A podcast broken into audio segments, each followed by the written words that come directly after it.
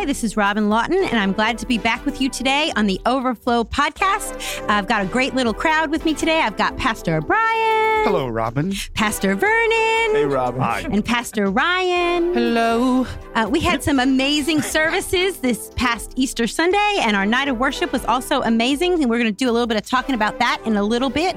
Um, but we are going to open with a fun question. Our question for today is I want to know, like, about your stuff. What kind of stuff do you have that you love? Now, I know you love your families, and I know your Bibles and your photos and your cup. thing. I mean, no joke. They are pretty high on the list. So, mm, mm. Had to do it. Um, so, so apparently, we met, Pastor Brian missed our fun Easter thing last week. Yeah. So now, tell us, now that you're here, what would be your favorite Easter candy? I don't have one. I told you that. Maybe a jelly bean, Starburst jelly bean. Those are kind of good. He, he did oh, yeah. open. He did crack open a bag this morning of I little leftover did jelly beans. because you were the temptress, And I- and mhm, put it right in front of me. Hey, listen, if I'm going to have trouble, y'all are going to have trouble along with me. So, yeah. So, so anyway, I would like to know about your favorite or most used possessions. What kind of stuff do you own that you just love? Not, can't be our wife, Ryan. Yeah. Okay. Okay, you don't Fine. own her. You've been entrusted. I never said that. trusted. I never said that Oh seriously. my God.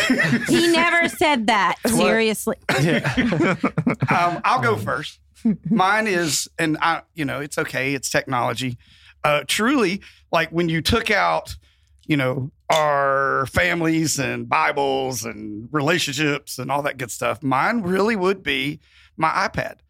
I would be, uh, I don't know. I mean, I preach from it on Mhm. Sunday mornings, and so, and that's the same iPad that I'm sitting here got in front of me right now. I use it literally more than my phone. I mean, it's Mhm. like five to one ratio. I only use my phone really when I got to have a conversation or text, but I use my iPad when I'm uh, want to do my leisure time, when I want to play a game. Um, I use it when I want to study something that I'm interested in. I hear somebody talk about a subject or something. I go straight to my iPad and we'll try to find a documentary or more information about Mm-hmm. I that. do love a Google. All Yes. information at the tips of your fingers. Uh-huh. Yep, hundred And that- percent. That's what I even. This is crazy. I've I found for eight dollars on Amazon a shade for your iPad. Mm-hmm. So when I am mowing my grass, I have my iPad on my ride mower at my feet with my headphones, and I will watch mow at the exact same time. So I use my iPad. It's like, a treadmill with the iPad yes, on it. it Yeah, re- yeah. I mean, That's I really use funny. it so much. It Uh-huh. is. It is my favorite little possession. yeah. It does do a lot of things. How about you, Vernon? What do you love? Yeah, uh, so I'll agree with Brian once you take everything else out. Definitely technology is one, the phone, because you can do so much on it. Like I literally You the other day use your phone like 20 hours a day. for everything. Like Yes. even sometimes if my laptop is in front of me and I'm working from my phone, I'll be responding to emails from my phone or looking up or research certain things or putting a document together on my phone, even though I have my laptop right in front of me. Um, So but you I, don't need the laptop. No, I just no. I still need the, the laptop comes in handy. Sure, You got- you got- see, I still use the laptop a lot, but it's just the phone. I don't know. It's just right there. Um, but like or I, uh, Elijah's birthday is coming up, so we're gonna you know spend some time with him and have some fun. But was able to. You know, rent a vacation home right there from my phone. You know what I mean? Right. Like Did you, you know use what I'm? VRBO? Yeah, use Okay. VRBO, man. Alright. Yeah, that thing's awesome. Or you can pull up your Bible app on the phone, but it's on the phone. It's on the phone, right. right? or you can uh, watch YouTube videos on the phone. Stuff like it's just all right there, you know. So that would be one. The uh, other one, as I was just thinking about, is would be this little rinky-dink golf cart that I bought uh, last year Okay. for a 1996 E-Z-GO. That Sweet. thing, the paint on it is uh, For when you play golf? for no, no, I don't play golf. But just a lot of people in the neighborhood, you know, they just Yeah. anyway. So we, I love it. Um, it goes super slow up a hill on flat land. It's fine. It's like Flintstones going up a hill. But when we uh, use it to, you know, go to the pool or whatever, Aw. or me and the boys ride around and get to know neighbors and stuff like that. So that's That's a what little- I bet the boys love Oh, the boys That's love the- that, yeah. Kids love golf it's carts. that's fun. The last one would just be a basketball. I got one at the house, but the ones that we have here at the church just love holding on to it. So Oh, I love when y'all play basketball, football. It's Oh, at work. I'm sure it's you great. do love it. Mhm. Yeah. Yeah. Mhm. You I always love to sit underneath it and let you throw it over my head. Perfect. No one's ever gotten hit. No one's ever gotten hit intentionally. So Has anything ever broken? I can't confirm. So Ryan, what's your favorite position? my favorite. Well, I give all my possessions to the poor. Oh, Oh, Those. I Um, thought he was going to say I lay it at the foot of the cross. Yeah. Also, I put it at the foot of the cross. So double win. No, I'm a sports guy, so I would have to say my television because uh, I like to watch sports on my television, or uh, when Shelly and I watch a show or something like that together. Probably, probably something like that. Things that you don't really need, but you find yourself using. Yeah, I love t- TV. I'm definitely a TV. I mean, I like it all. I'm trying to think of what thing I like that's not like plugged in at all. Wait, I take that Um, back. My refrigerator, Oh, well, or my oven, or my pantry, my freezer is where I keep the ice cream. or freezer. There we go. Mhm. I I'm like back. My. I do like. I do like to sleep. So. Oh, the bet. I- Wait a second. Uh oh. Also, long showers. Uh-huh. Is getting weird, but those are nice. Yes, so Lord. There's Yes, a lot more things I like than I realized. Yeah, well, all those things that we just kind of take for granted a little Yeah, bit. But yeah. yeah. for sure, for sure. I mean, I do love a good Google. Like, I just, I, a very inquisitive mind and be like, oh, I wonder who that is. Or I watch them and I wonder how old they are or that kind of stuff. Um, but yeah, I do, I, I like to go outside a lot. Like, I have a porch that I love to sit Yeah. on. So that's kind of fun. I do, I'm a huge TV fan. I like TV a whole lot. Um, and, you know, I didn't think of this till you started naming your appliances, but my Keurig. Is very, Oh, and y'all know I'm kind of fussy about my uh, Yeah. coffee pods and all that kind of stuff. And I have the sugar free creamer. If you've all seen that around, the chocolate sugar free creamer, that's all me. Um, it's You very should say delicious. your backyard. I do. That's- I saw your backyard yesterday. It is like it's going to be on the cover of Better Homes and Well, I, so I love the backyard, but like I'm also a huge fan of like the birds and the deer, and like they're not my possessions. Those are just things that like I always feel like those are like God whispers in your backyard. He's like, "Hey, I'm still God. Remember me while you're sitting in your whatever." So yeah, huge fan. So, well, that was fun. Um, I am very happy to. last week was a little bit crazy, and so I'm super excited to uh, move into more of our uh, biblical spiritual realm here today. Um, and today is going to be a little bit about why we believe, why we should believe, how we might help to encourage other people who are maybe not ready to make that decision to believe. And Brian, this is a. Um, a quote that you used from C.S. Lewis uh, when you did the Forensic Faith series a while back, and it was this Christianity is a statement which, if false, is of no importance, and if true, is of infinite importance. The one thing it cannot be is moderately important.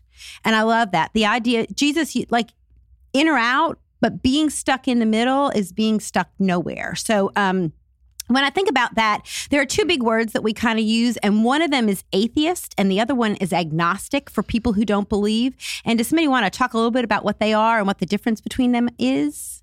Well, I'll say, you know, an atheist is someone who uh, will blatantly and clearly state that they just do not believe in the existence of God. Mm-hmm. Um, and you know, there's been uh, several popular atheists that have actually turned into great followers of Christ Mm-hmm. um, as a result of their they were trying to prove their atheism right. and they end up becoming a follower of Jesus. And then uh, the agnostic is that's it's almost like an enigma wrapped in a it's a riddle. It is they don't believe in anything. They don't believe in the existence of God or even the the faith of God. They don't Mhm. believe either one of them is is a thing. It's like they believe in nothingness. I always heard that agnostic was like really somebody who hadn't like an atheist had gone through the process of figuring out that they don't believe, but an agnostic was Mhm. somebody who'd never really done anything. They weren't really They're sure, believers. right. Did you? So, so I, you think more people are atheists or more people are agnostic? Ooh, that's a great question. I think people, uh, I would say atheists in the fact of they have at least they, they at least ponder the question. Right? Mhm. Wouldn't agnostic be more like I don't I don't even want nothing to do with that? Where atheists, I think you at least have to think about it. If Right. that makes sense. Mm. I don't know. That's just my thought on it. Yeah. And that's, I wonder, I guess, you know, do people really consider it? Do they just think of it as a fairy tale and just put it in that thing, but they've never really taken a look Yeah. at it? So I always think that's interesting. Although I do think in our day and time, because we've talked about this in our ladies' groups and stuff, I think that everybody knows who Jesus is and knows what the claim of Jesus is Mm. and has made a decision one way or the other. Right. Yeah. Um, Ryan, you shared this verse, Philippians 2, uh, a few weeks ago when you were speaking, and the verse was this Therefore, God elevated him, that would be Jesus, to the place of highest honor and gave him the name above all names, that at the name of Jesus, every knee should bow in heaven, on earth, and under the earth, and every tongue declare that Jesus is Lord to the glory of God the Father.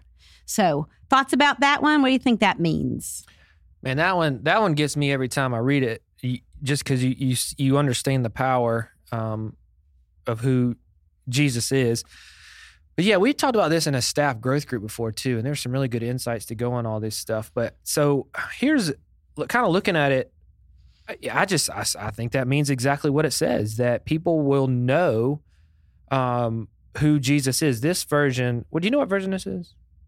Probably NLT. Okay, yeah, I think the one I was I read too made it said that oh instead of every tongue declare, every tongue will acknowledge Jesus. Is Oh, okay. Well, you know, it's kind of same thing, but also different. So I think when I read it that way, um, I think people both on earth, believers and non-believers, and also those who who are not on earth anymore, where it says under the earth, will will at least know that Jesus truly is who He said He was. I think there will be um, the the power that you see in Christ when He returns will be unmistakable to know that that He was God. He is who Mhm. Jesus, who He is the Messiah. He is the Christ. So I think that's kind of where that's hinting at, and I think with again the might and power that He has, you have no ch- option or choice but to bow. I think Mhm. it's um, kind of like that. And Isaiah said something one time, and and I think it's Isaiah six, maybe it's not, but where he got a vision of God, and the first thing he wanted to do was take a hot coal and burn his mouth or his lips, and I think it was just that that vision of when you're in the presence of holiness, the first thing you want to do is is get rid of the sin or just hide yourself or burn your mouth. or- Amazing. you know, from the sin or whatever. So I think that's kind of what that's saying too. When you see Christ, you won't have, you'll just be so captivated or I don't know the right words to say right now, but you will just physically just fall. You just bow because you, Right. there's no mistaking who he is and, and the power that he holds. That's just my thought on it. Amen. Amen. I like that. I like every knee should bow because when I think of that, playing football, you always take a knee, Right. but every knee means we're on both. Mm. And that is a, a huge, like for me, the visual is even more powerful when I think of it, the every knee.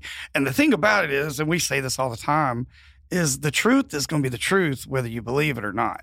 Right. It's And- that day of revelation of what that's really is true. And that's Yeah. what's happening here is it's every tongue, every knee, both mm. your right and left knees are are going to bow and acknowledge and declare that he is whether you believed it Right. or not. And that's if any words in the Bible should motivate you as a believer to want to share, it should be those words right there. Mhm.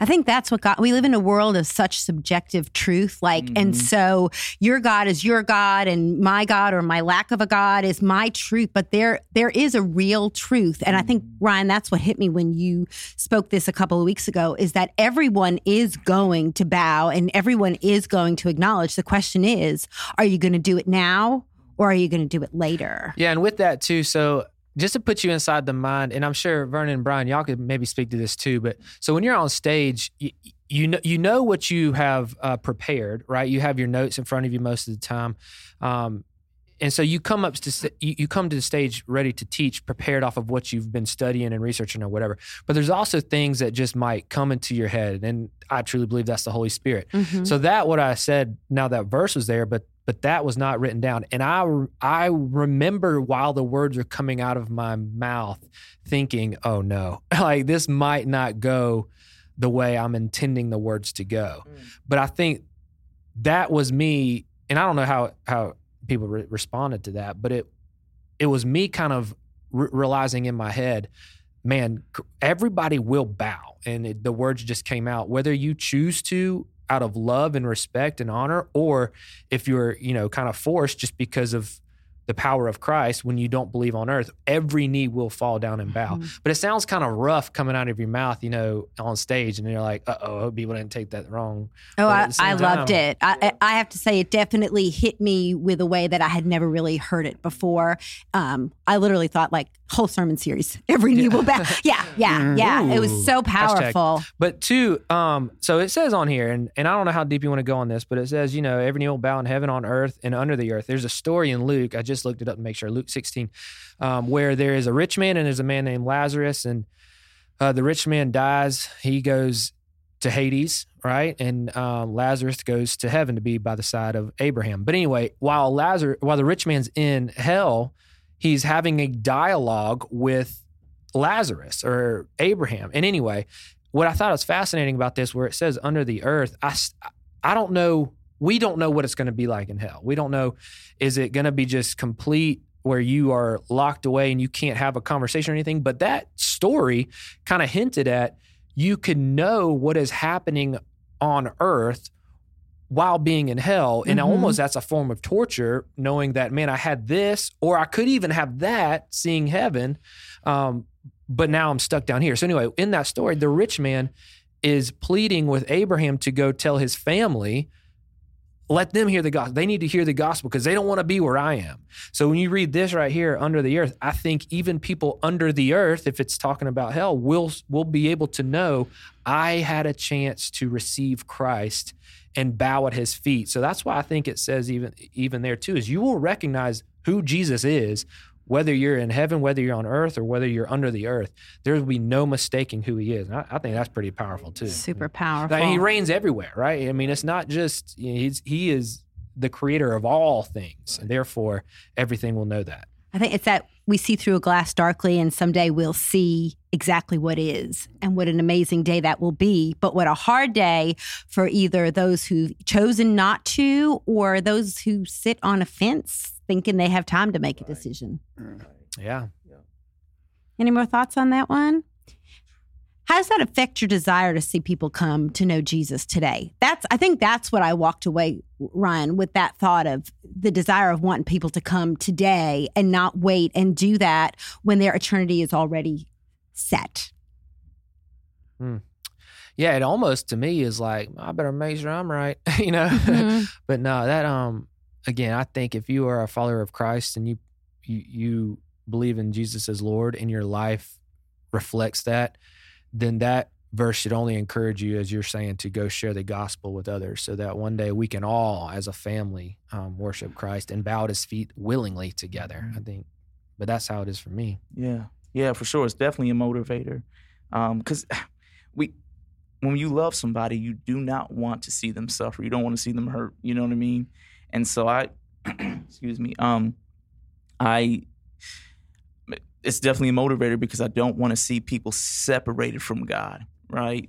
Um, and experience the wrath of God, which unfortunately that's what takes place when you're going to be, if you're eternally separated from God and to know the the what it means to have the fullness of life in Christ.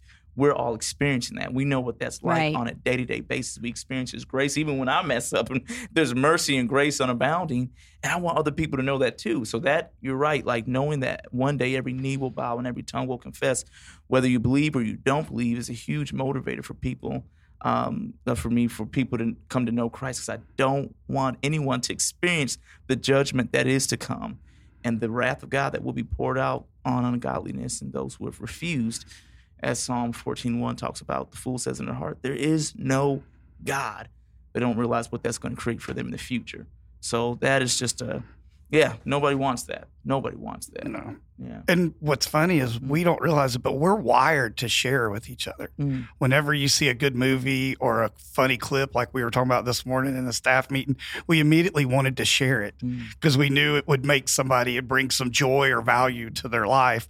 And we, so we are wired. I mean, now we have an opportunity to bring an eternal Right. joy to somebody. So we're, God created us to share and want it to each of us to be able to go, hey man, that, y'all want you to understand this. This is important. This will this will make you laugh, or this will you'll enjoy to meet this person. This person, you know, changed my life, and you want that you want people to meet them. So it's a one of our just you know few natural instincts that we have is he's created us to want to share the good news. When you realize how true it is, Right. it does want you don't you want to make sure they have it like you worded it robin in this life Mhm. for sure.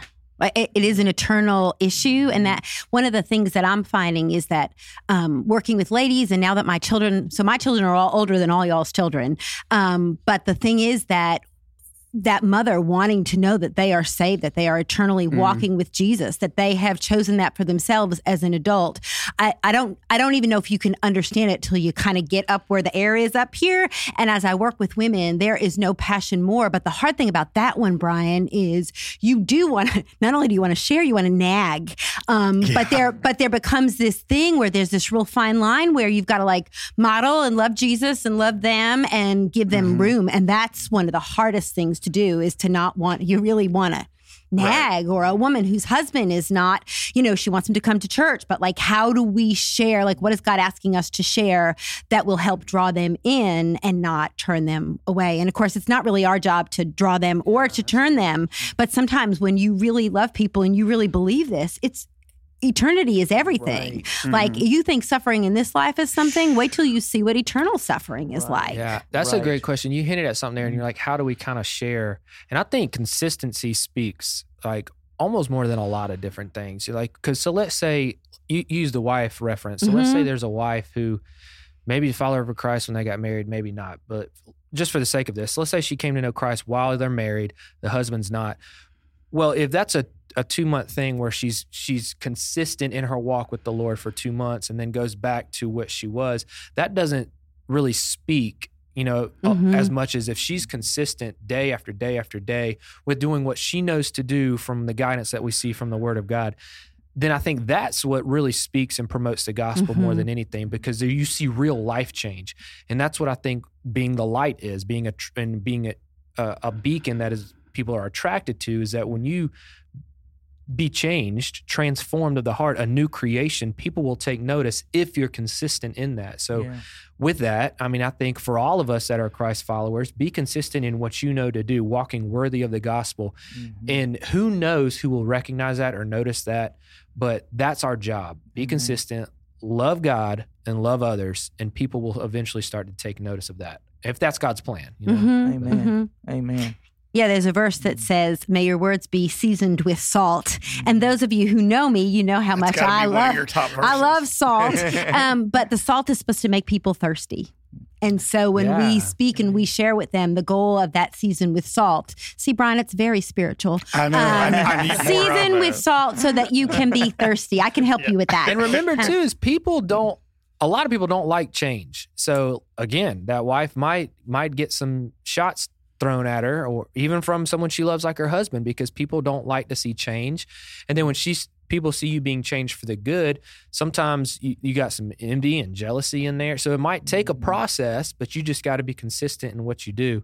Um, and and speaking if you got family members or coworkers or whatever or friends, I mean, people do not like change. When you start putting uh, guidelines in there and setting boundaries for things that you decide this is not for me anymore, people will might attack you on that. But just be consistent if you know that that's what you're supposed to do, and that's where that comes from. That man, that's amazing, Ryan. You're right. That consistency is so huge, and it's not saying that we're we're going to be perfect, right? No, that right, we're going to yeah. get everything right on a daily basis, but being consistent makes a major difference. And I, I I've just always seen um, in other individuals' lives, the words are so much more powerful when the life behind it matches it. You know what I mean? Not perfection, but consistency. Um, and you, so you're absolutely man, that's spot on, spot Well, for, on. in First Peter, Yeah. always be prepared to give a reason for the hope that you have, Mhm. but do so with gentleness and respect. So in that situation, you will not be perfect. We all know that. But explain that. Mhm. But I've been given grace. Right. I, I know that I messed up. I, you know, and when you admit Mm, your faults and say that I, I'm forgiven, you know, again, that's changed from a lot of people. A lot of people don't like to do that thing. So that's that humbleness coming out that's only given to us by the Spirit of God that, right. that all creates that change. Mhm. Ryan's on a roll. Call him butter. Oh, come on. Call him butter. He's on a roll. It's the bubbly. It's the the Well- bubbly you peach had this morning. I've always thought that one of the reasons that Christians are called hypocrites so much is that there's this really interesting thing. Like, we are sinners, we are failures, we can do nothing apart from Christ. But God tells us that we're all these things, and we try to walk in the truth of who He tells us, but we stumble, Ryan.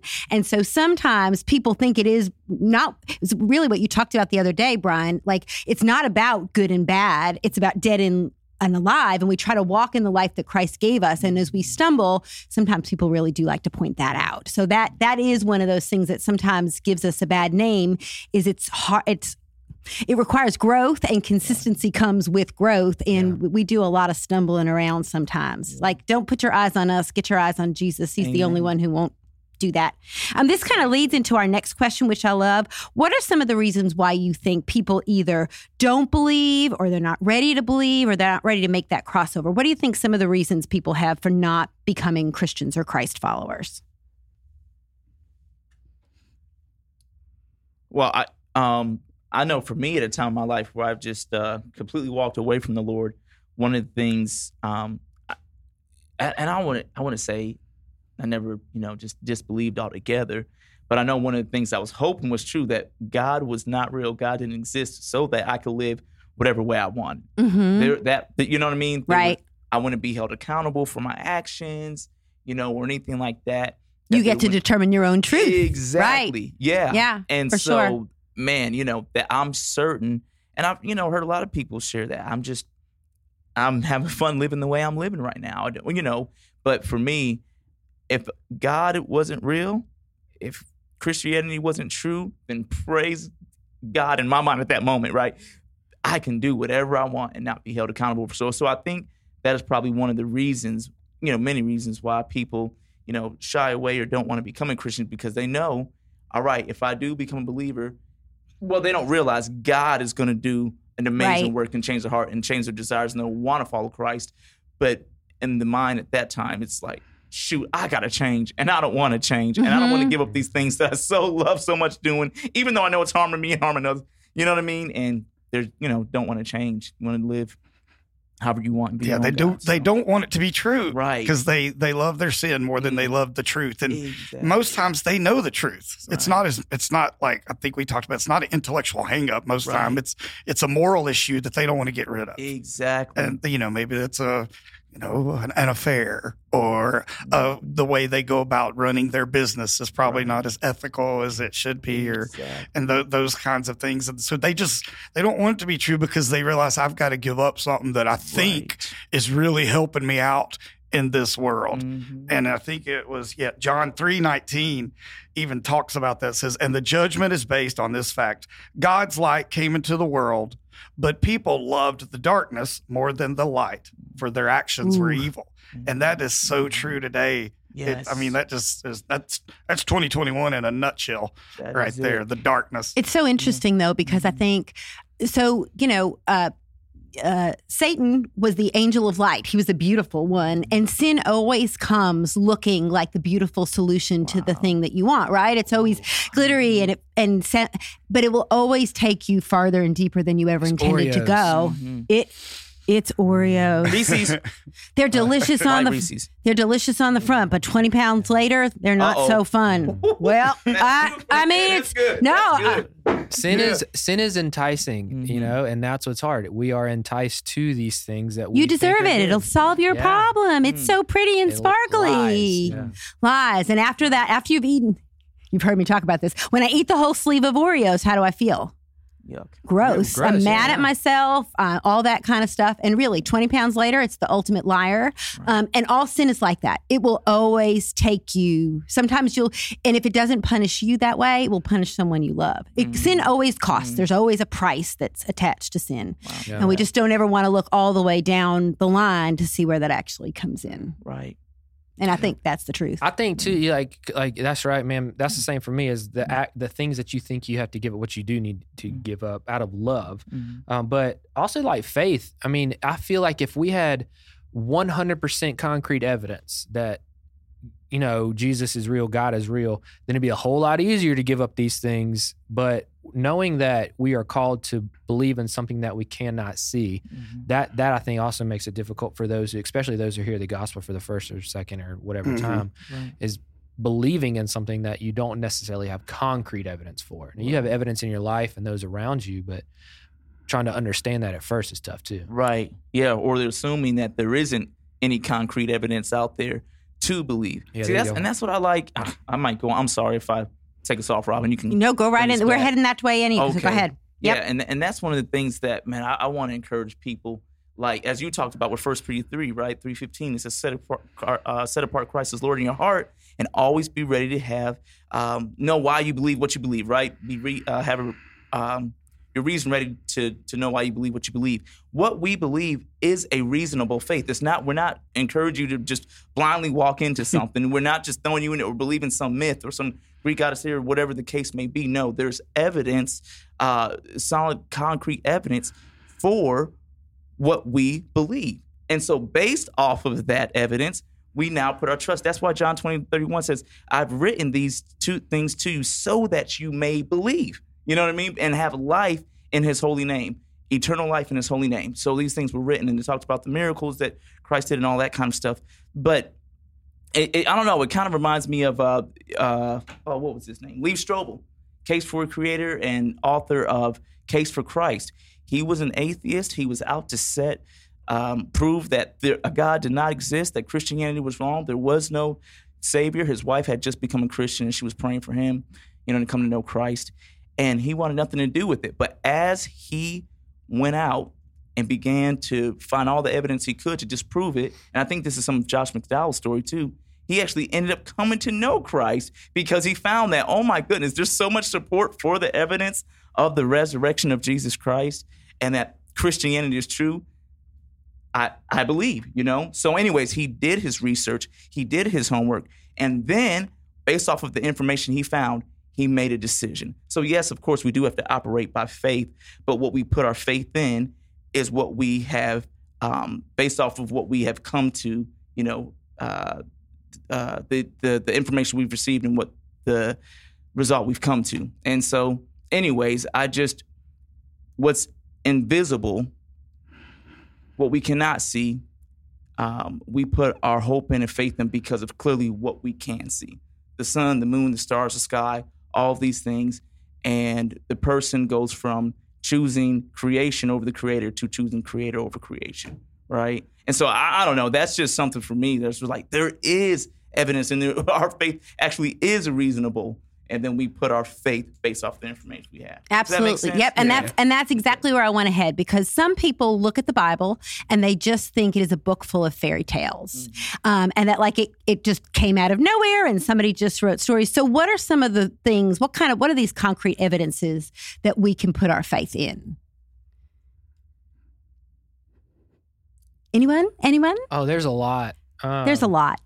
Yeah, one of the biggest ones is you know pro- the different prophecies we see all throughout the Old Testament. I think that's that's incredible to me if you really sit down and think about it. That hundreds of years before, I mean, hundreds and hundreds of years before, even Jesus, but even things that haven't come yet have been talked about. You know, back in Isaiah and even in Genesis. I mean, mm-hmm. all throughout the Old Testament, you see different things that said what was going to happen. And then you fast forward a hundred couple years to when jesus was walking and even the things of riding on a donkey you know or um, palm branches being i mean all of these things were were foretold back in the old testament. Over 600 i think it was um, maybe more than that that came true prophecies that were were already talked about. So right. that's one thing. Mm-hmm. but again like you're saying we know this but you still have to believe in it. Right. You know what I mean? And that's right. the hard part is is believing in the things that you already know. But um, even like we talked about this during the forensic faith thing, but Brian put a bunch of pictures up on the screen. You can go today, right now, and go get baptized in the exact same river that Jesus was walking in. You can go see uh, the ruins from from the town that that is on my list. Through. At some point, I need to go there. Yeah, I mean that's oh, evidence. It, so over here in America, we don't you know, it's hard to put our eyes on these things other than pictures, but you can go over there and see inscriptions written that that prove that this man his name was Jesus, right? right? Now, him being the Messiah does come with faith, mm-hmm. um, but we believe we hear the stories of the miracles and all these things that happened. But yeah, there's proof out there right now that you could go walk and visibly see. You could stand in the same garden that Jesus cried in. Right, right? he was a real man. He yes, walked the real earth. That is not a fairy tale. That There's plenty of proof. Yeah. For that, so yes. how could there be? So is he Messiah or is he not? Right. Well, right. that's my point. Is you have all of this stuff pointing to this man named Jesus. Well, we also have proof that this man named Jesus was a real person who walked on the earth. Right. So where what am I missing? Right. So we right. have 90% of the information that is true. Then how could it not be true? Right. Is, exactly. is kind of how my mind works. Exactly. No. So yeah. So yeah, spot on. 100% Ryan. And just the, so that historical evidence, the historical evidence that's there that talks about Jesus Christ, nobody, Well, it's a very small percentage, to my understanding, if I remember correctly. But nobody really refutes that Jesus existed, that Jesus was here on the earth.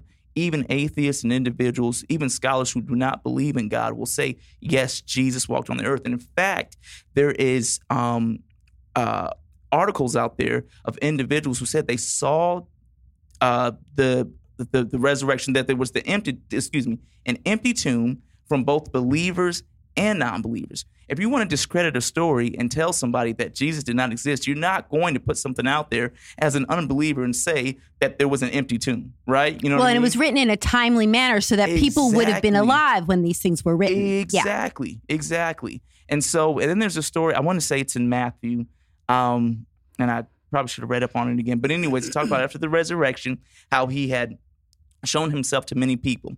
And once it got back to the religious leaders, they had to come up with the lie. So they said, okay, say the disciples stole the body. Well, why would you say the disciples stole the body if there was if if Jesus was truly still in the tomb? You see what I'm saying? So mm-hmm. they verified the individuals who wanted to kind of mess up this resurrection actually proved that Jesus was not in the tomb by saying, let's say the disciples stole the body. And I, you know, there's just so many different things out there that just says Jesus Christ was real. He was on this earth. And if you're an unbeliever and you still point to, yeah, the the tomb was empty. Yeah, there's evidence here. They saw him here. Um, that says a lot. That says a lot. Well, and go back Yeah. to this is what I learned when you did that forensic faith thing is that the tomb stone, the stone of the tomb. I don't remember if you said a weight to that thing, but it was a big old stone. Do you remember off the top of your head? I think it's a four tons. Oh, okay, yeah. And the way you described it was it was on a decline to make sure that it would stay shut. Mhm. So, how many people Right. would have to push a four ton stone up a hill and then keep It it, was up the hill? ladies. Right. Oh, the women. Yeah, they those were the Mary- first yeah, ones yeah, there. yeah, They that's right. That's right. That's right. That sounded So That makes sexist. perfect sense. but even the historical evidence to that, Yeah. uh, factual evidence. I mean, there's Yeah. no way. And Right. not to mention the two Roman guards that back in that day, no one would ever cross because Right. they saw what happens when you when you you know mess up the Roman government, you get hung on a cross. Exactly. So people are terrified of that anyway. It's Mm. just it's not feasible to make something up Right. when you have the evidence right in front of Well, you. it's Exactly. the it's everybody loves a good conspiracy theory. Mm. And that's the reason we like a good conspiracy theory, even in a movie, especially because there there's really not many that have Mm. ever really been pulled off. It's almost impossible to pull something off like that. It's uh like, and I think we talked about this. We were talking about, you know, you got to have like a, a very small no, number of conspirators in order to pull this off. And one of the main points I think is, you know, they talk about in order to pull a, a conspiracy off, you need uh, that, you need great communication. But it, the thing that sticks out to me the most to pull off a great conspiracy is you need a short amount of time.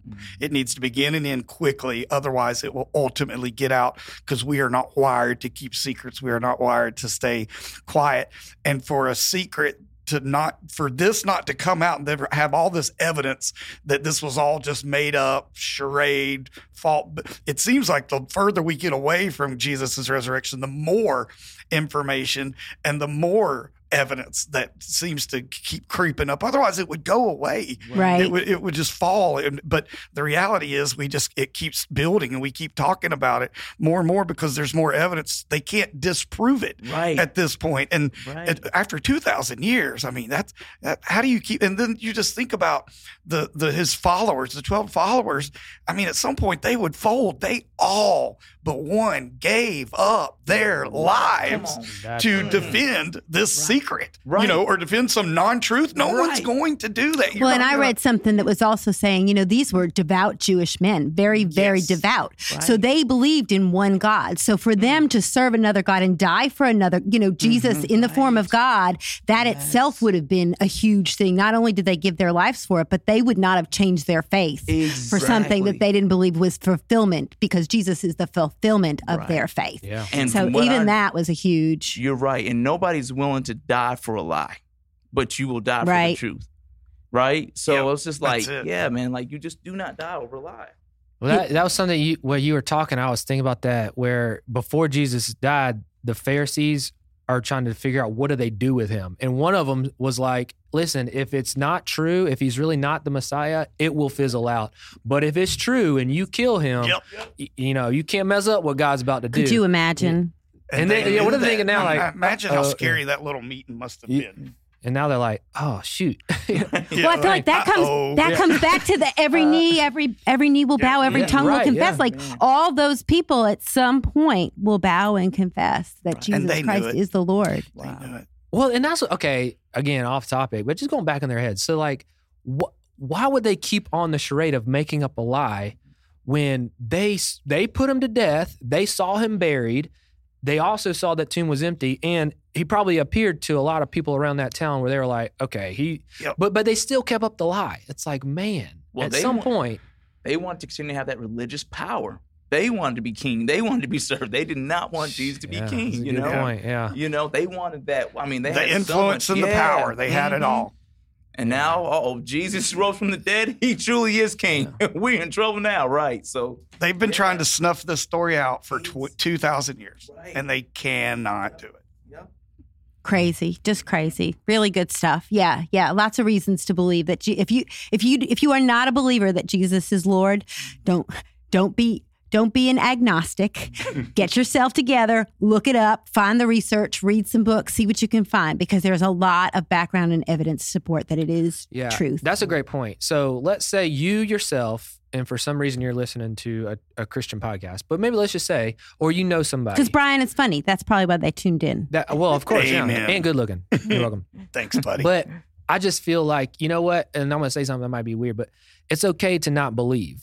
Yes. It's not okay to not believe and not search. Mm. So if you don't believe, then have a conversation with somebody to at least give you a starting point to be able to seek and search yourself. That's what you're talking about, Lee Strobel. right. He tried to prove Christ wasn't real. Well, Mhm. guess what? In his seeking and searching, he found the evidence that was true and he turned his life over to Christ. So I would say if you don't believe, don't then then at least have a conversation with somebody and ask questions, debate them, you know, find out what why they believe what you don't believe and let and who knows what God will do with that. Mhm. Amen. Amen. And there's a lot of, and I'm sure you guys have some other ones, but there's a lot of wonderful resources out there that helps when it comes to this. Uh, again, Lee Strobel, Case for Christ or Case for a Creator. Uh, there's also a book called I Don't Have Enough Faith to Be an Atheist uh, by Frank Turek. Um, it's, it's pretty thick, uh, but a lot of copies have been sold and answers a lot of questions. William Lane Craig, who's big on the resurrection of Jesus Christ and has been an apologist for years, a book called Reasonable Faith. And um, and yeah, just but there's a lot of wonderful books out there, but those are some uh, just off the top of my head that I know have. Oh, and More Than a Carpenter by Josh McDowell. I love well. that one. Yeah, That one's little. Come on, yeah, exactly. Simple, little, but man, concise, right and Yeah. to the. And many people have actually become a believer because of that that little book. Yeah. yeah, yeah. and the power of God, of course. Great thing. But- One of the other things that I saw was that all of these um, leaders in all of these world religions, they were all buried somewhere. Now, Jesus was actually put in a rich man's tomb, right? They knew where it was. Uh oh. Yeah, yeah, that was part of the Ding, ding. prophecy. But but all the places, all these people who pilgrims to the tombs of these people can't do that. There is no tomb for Jesus. Like they would have known where he was, and the fact that there is no tomb to visit itself speaks volumes about the fact that he mm-hmm. was real. If he if he was not real, he would be in a tomb, and they would have been there worshiping. Wow. Right. Amen. And some people just want like mm-hmm. forensic evidence. Mm-hmm. And a great example that I was I stumbled upon was um, the Iliad was written um, eleven hundred years be- passed before they found a copy of that original Right. manuscript, and they end up finding over time like. 1500 something like that 1583 or something like that uh, copies and that is second place for the most copies of a old manuscript second to the new testament. There have been 5843 copies of the greek new testament and the first one was found not 1100 years after inception but 30 Come mm. on. Wow. So I mean, mm-hmm. what I mean that is four times more than second place of all the original manuscripts we found from history. And so many people believe in the Iliad. So why Yeah, not I the know, New Testament? I know, it just blows Exactly. my mind. I Well, mean, and even just- that, like what Ryan was saying, if you read the prophecies, because the Bible is written by multiple authors and put together over multiple time, when you read it, it reads like one book. Mm. And you talk about conspiracy, Brian. People, that many people over that much time could not put a story together that doesn't have major holes in it, and it doesn't have. That's why you know the more you get used to it, the more you read, and you read something from like Genesis or something in Revelation, and you see the correspondence between the two. You're like, oh my gosh, that's so cool because the idea that um, I think the rabbis called that stringing the pearls, finding the pieces that go together all the way through the whole Bible, is one of the amazing things. We're, so we're doing uh, First Peter right now Mm-hmm. in a, a little Bible study, but it's funny that First Peter one through eight sounds exactly like Paul in Ephesians one through eight. It's like Mhm. now maybe Peter or Paul they wrote they read each other's stuff, but it was like it's all talking about inheritance. It's all talking about being chosen. I mean, it's the same language, and it's just like how how you know how does that happen because of the Holy Spirit. You know? Yes, because yeah, that's what I was thinking. Even the Bible, you know, you worry about. So, I, so one of my worries has been like, who touched it and who are the people and who put it together. But the idea that God, it is His responsibility to hold it together for us, so that we can get it with the information that we mm-hmm. need. Just having that faith that He's held it together all that time. Well, that is awesome stuff. I'm going to swing us into our Ephesians chapter two. A great sermon this Sunday, Brian, for Easter. Um, and I just want to read through. These were the first three verses from uh, chapter two that talked about um, who we were before Christ. And it says this Once you were dead because of your disobedience and your many sins, you used to live in sin just like the rest of the world, obeying the devil, the commander of the powers of the unseen world. He is the spirit at work in the hearts of those who refuse to obey God. All of us used to live that way, following the passionate desires and inclinations of our sinful nature. By our very nature, we were subject to God's anger, just like everyone else. So let's talk about that a little bit. Old life. Hmm. Well, it's the the big word there that will be the theme throughout the book of Ephesians. The how it, what encompasses all of that. We talked about death. We talked about disobedience. We talked about our sinful nature. Talked about basically enslaving ourselves, and that's what Paul has laid out right there. And every single one of those have a common denominator, and that is it is causing you to be apart from God Mm, mm, and mm. we cannot live the life that God intended for us to live or have a relationship with him with with Christ being apart from God. And Right. that just it, I don't know, just the apart is a five letter word that holds a lot of power. You can't do life apart Wow. from God. wow. Well, and I love like you brought this big, you know, dead. We, we you know, we're dead apart from God. Um, disobedient. I guess this word enslaved, Brian, really kind of caught me when you spoke about it. This idea, you know, you are a slave to your flesh, you're a slave to sin, and you do not have the power to break free from that. Even I was talking about like uh, worldly counseling, just really substitutes one thing for another. You know, you give up cigarettes and you start chewing gum. Um, it cannot take these things. It cannot save you from these things that we have in our old self. That's good. You know, uh, and and wrath. Like I just think about that word wrath. You know, Jesus, when he was in the garden praying that the cup would be taken away, I think it was God's wrath that he was concerned about at that moment. And when we see his, he prayed three times that God would take it away from him. So I think if we understood what God's wrath was like, if we don't have life from Christ, we would be a lot more concerned for our own. I, I heard this really cool thing. Um, it was it was a sermon, but it was just talking about how with the pandemic, right? Like life was everything. We stopped the world. We stayed home. We used hand sanitizer. We used gloves. We've gotten uh, vaccines. We've done all of these things to ensure life on Earth. But you're still going to die Mhm. right? If you really want life, the only real life, uh, I think he said, on the day you die, it's the most alive day you will be if you have Christ in you, right? Exactly. Yeah. Not That's my good. stuff. It was someone else's stuff. I stole it, but Still it, it- good. It, really, it really. Well, I would say we all share it together because we're all kids of the one true God.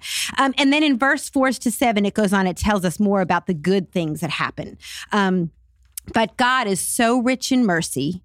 He loved us so much that even though we were dead because of our sins, He gave us life when He raised Christ from the dead. It is only by God's grace that you have been saved. For he raised us from the dead, just like Jesus, along with Christ, and seated us with him in the heavenly realms because we are united with Christ Jesus. So God can point to us in all future ages as examples. We're examples uh, to the incredible wealth of his grace and kindness towards us, as shown in all he's done for us, united with Christ Jesus. Thoughts about that? Something particularly that hit you there? Oh, yeah. So Uh-huh. there's uh huh.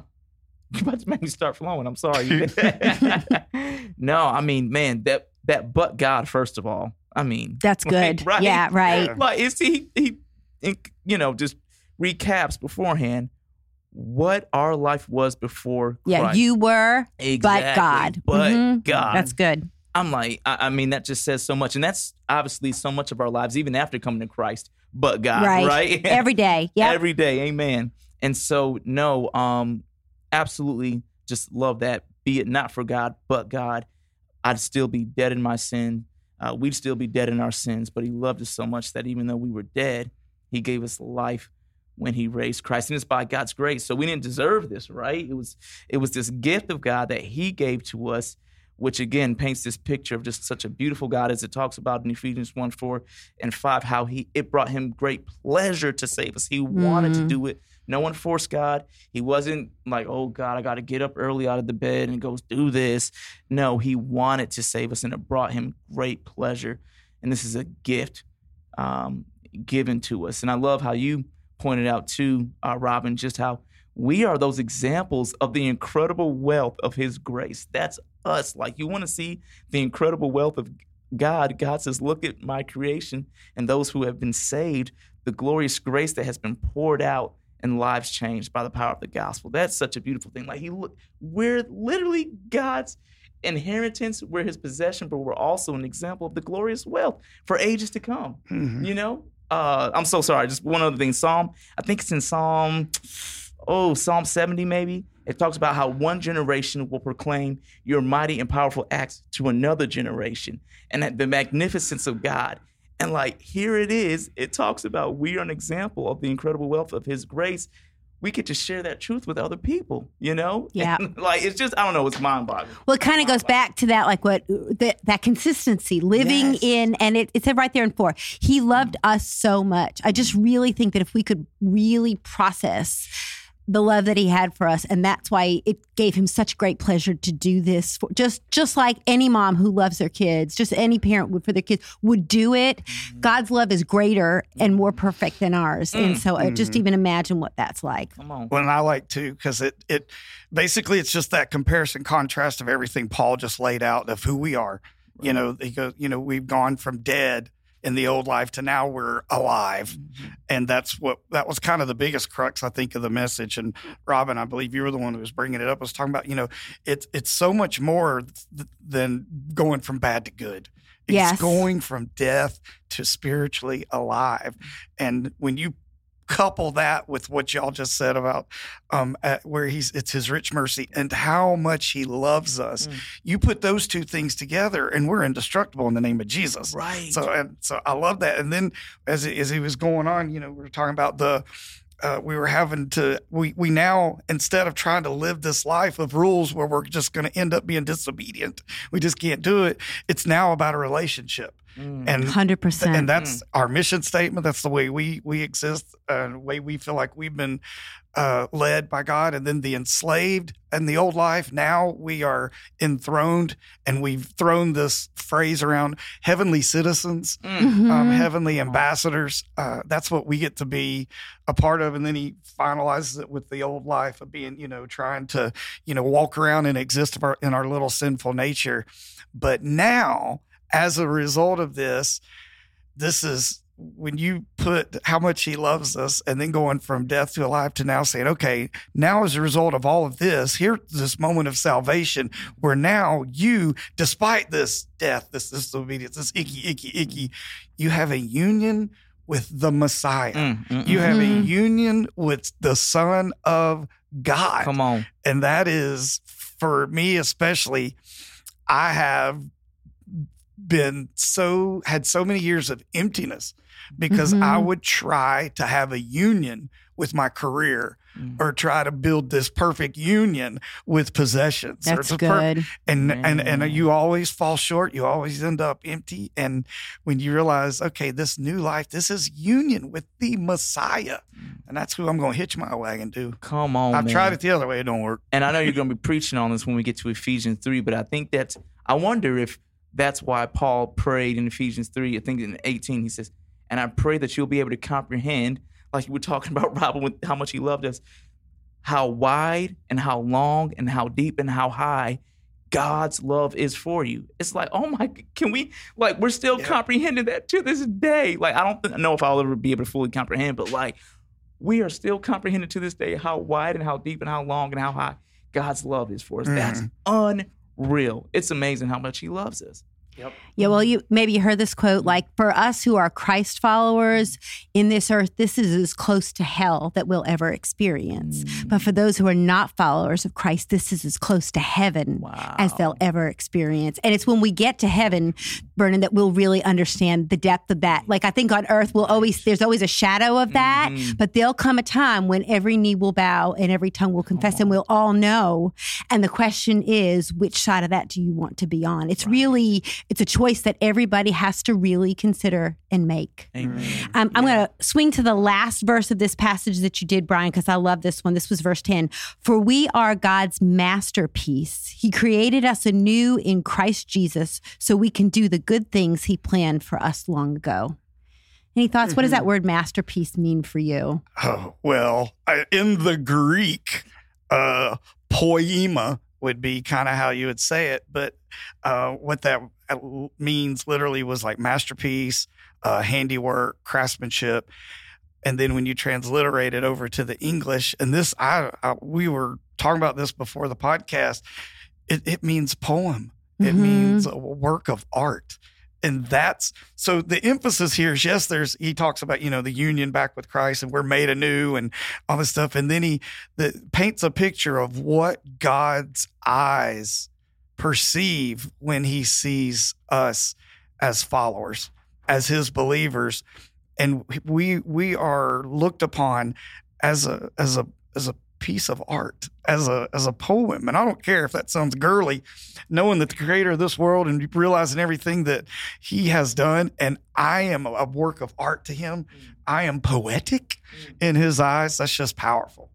Yeah, that's amazing. Yeah. Vernon, any thoughts on that one? Oh, I, I just no, you're right. Powerful. I, I, um, and I love how you brought up the poem, uh, poem part. You know that like we are a symphony that God has created. That's you know good, what I mean? yeah. Put together. And I always get the picture of when I see that verse too. It's just like a blank sheet of paper, just blank sheet of paper, and God drawing His masterpiece on it. You know what I mean? It's a beautiful painting. And it's and it's God doing the work. But but that verse too. A lot of times when it comes to like um, is used for individuals like serving because it talks about you know before the creation of the world he prepared for us good works that we should walk in them because we're his masterpiece. So that also is a verse that talks about the calling that god has on our lives. Like he created us and wired us in a certain way for us to be able to flesh out and live out our giftings to bring glory to him because we are his masterpiece. So what is it that god has called robin or ryan or brian before the foundation of the world to complete through his will and only through that individual, right? Because we are his masterpiece and he prepared that.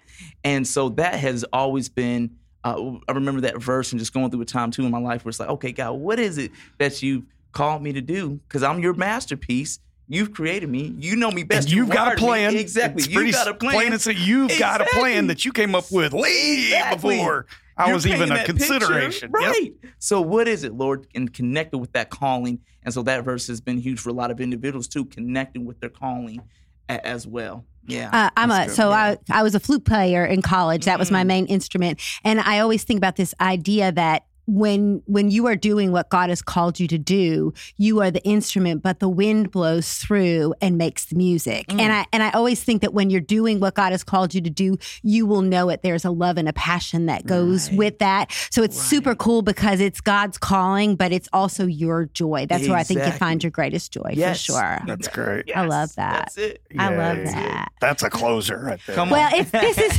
this is I'm gonna um, I'm gonna read this quote one more time from C.S. Lewis based on our conversation because it's great today. If you know someone that is contemplating Jesus Christ, um, they certainly, you can invite them to listen to this podcast. We also have a class coming up soon called Salvation for those who are considering it, which would be kind of a cool thing if they wanted to sign up and do that. That will be, uh, I think it's on the 18th of April. You can find that on our website. But here is the last quote again Christianity is a statement which, if false, is of no importance, and if true, is of an infinite importance. One thing it cannot be is moderately important. So consider it and choose today. Thanks for being here. Thank you, Robin. Thank you. Thank you so much for joining us for this conversation. If you'd like to know more about New River Church and the ministries or opportunities we have for you and your family, please visit newriver.church. If you have a question or a topic that you would like for one of our pastors to cover in a podcast, please visit newriver.church forward slash podcast and send us a message. May God cover you with his goodness and grace, and may Jesus always be enough. Talk to you next Wednesday.